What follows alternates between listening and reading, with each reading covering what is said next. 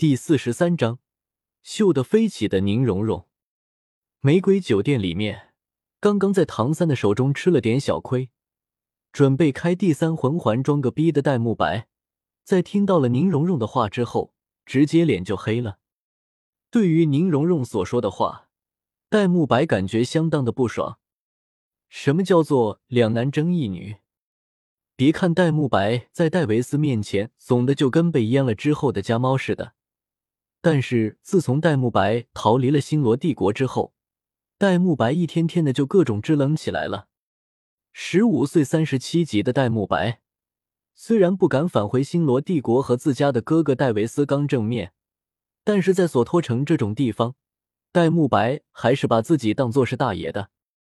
因此，年少有为，在外人看来的戴沐白，什么时候用和别人去争夺小姐姐了？再说了。别看戴沐白够渣够怂，但是有着一头金毛的戴沐白，长相上还是很帅气的。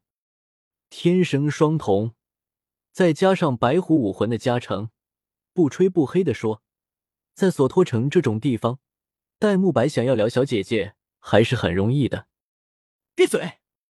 转过头，戴沐白怒视着一脸雀跃的宁荣荣，同时，属于白虎武魂的威压。朝着宁荣荣的位置压了过去。正常来说，像是宁荣荣这种长相甜美的小姐姐，以戴沐白的为人，第一反应应该是先聊一下再说别的。但是由于之前和唐三切磋的时候，吹的只用前两个魂环的牛逼没实现，因此感觉在双胞胎面前有些丢面子的戴沐白。毫不犹豫的就将在唐三身上受到的委屈撒到了宁荣荣的身上。至于说面对宁荣荣这么可爱靓丽的女孩子发火的问题，呵，对于皇室出身的戴沐白来说，长得漂亮有个鸟用。呃，宁荣荣看着怒视自己的戴沐白，眨了眨眼，勉强的压制住了自己体内即将爆发出来的龙威之后，一双好看的眼睛转了转。心里有了主意，如果这位先生因为我刚刚的话而感到生气的话，那么小女子就先在这里给你道歉了。说着，宁荣荣收敛了一下神色，对着戴沐白微微的鞠了一躬，嗯，顺便安抚一下自己有些躁动的血脉。没办法，在拥有龙族血脉的宁荣荣面前。戴沐白这个金毛渣男，居然想要用白虎武魂的威压来压迫宁荣荣，这特喵的不是想不开吗？也就是宁荣荣本性善良，最多搞个恶作剧或者打一架什么的，不然的话，就戴沐白这种不知死活的行为，换一个纯粹的龙族过来，直接就一巴掌拍死戴沐白了事了。区区白虎武魂。也想在祖龙面前炸毛？扯淡！看着宁荣荣道歉的行为，戴沐白当时就被噎住了。毕竟，宁荣荣刚才的话，说是因为好奇而引起的口误，也是没什么问题的。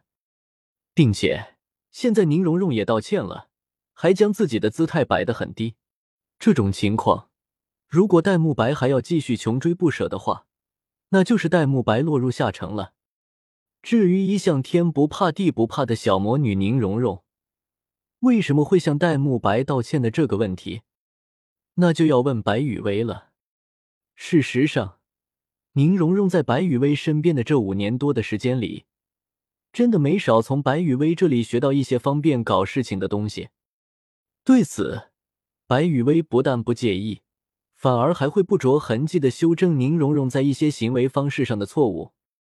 从某种意义上来说，被白雨薇给精心调教培养出来的宁荣荣，想要收拾戴沐白这种金毛败犬，简直不要太轻松。出于大家同为魂师的角度，个人建议，魂师间的争斗最好不要损坏普通人的财物。说着，宁荣荣昂着头，面带微笑的掠过了戴沐白，走到了玫瑰酒店的前台位置。这位女士。宁荣荣看着玫瑰酒店的前台小姐姐，语气十分的温和。因为魂师间的一些矛盾，对贵酒店所造成的损失，本人深表歉意，并且因为本人刚刚的言语不当，导致了这位拥有白虎武魂的先生有些愤怒，所以。宁荣荣的目光扫过戴沐白和唐三两个人，这两位魂师在贵酒店打斗所造成的损失，就由本人来赔付吧。如此，就当做是本人为刚刚出言不当的歉意。同时，这位拥有蓝银草武魂的魂师先生，本人同样为刚刚的出言不当向你表示歉意。说着，宁荣荣转过身，对着唐三的方向微微躬了一下身体。再然后，宁荣荣从自己的储物魂导器中取出了两百枚金魂币，交到了玫瑰酒店前台小姐姐的手里。这些金魂币除了修复贵酒店一些被损坏的地方之外，多出来的就当做是对贵酒店的补偿吧。毕竟，魂师之间的战斗是不应该波及到无辜的普通人的。这一刻。属于七宝琉璃宗大小姐应有的礼仪、气度、风范、涵养，等等等等，在宁荣荣的身上展示的淋漓尽致。讲道理，就宁荣荣这一套秀的飞起的操作，直接让戴沐白、唐三和小五三个人看得目瞪口呆的，并且在场除了白雨薇和宁荣荣之外的所有人都有这么一种感觉，那就是不管因为什么原因。在玫瑰酒店内打架的戴沐白和唐三，是真的给魂师这个职业抹黑。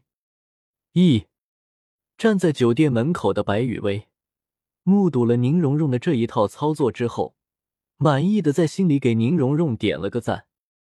同时，对于宁荣荣后续的操作，白雨薇已经看出来一个大概了。毕竟，虽然宁荣荣从白雨薇这里学到了不少的东西。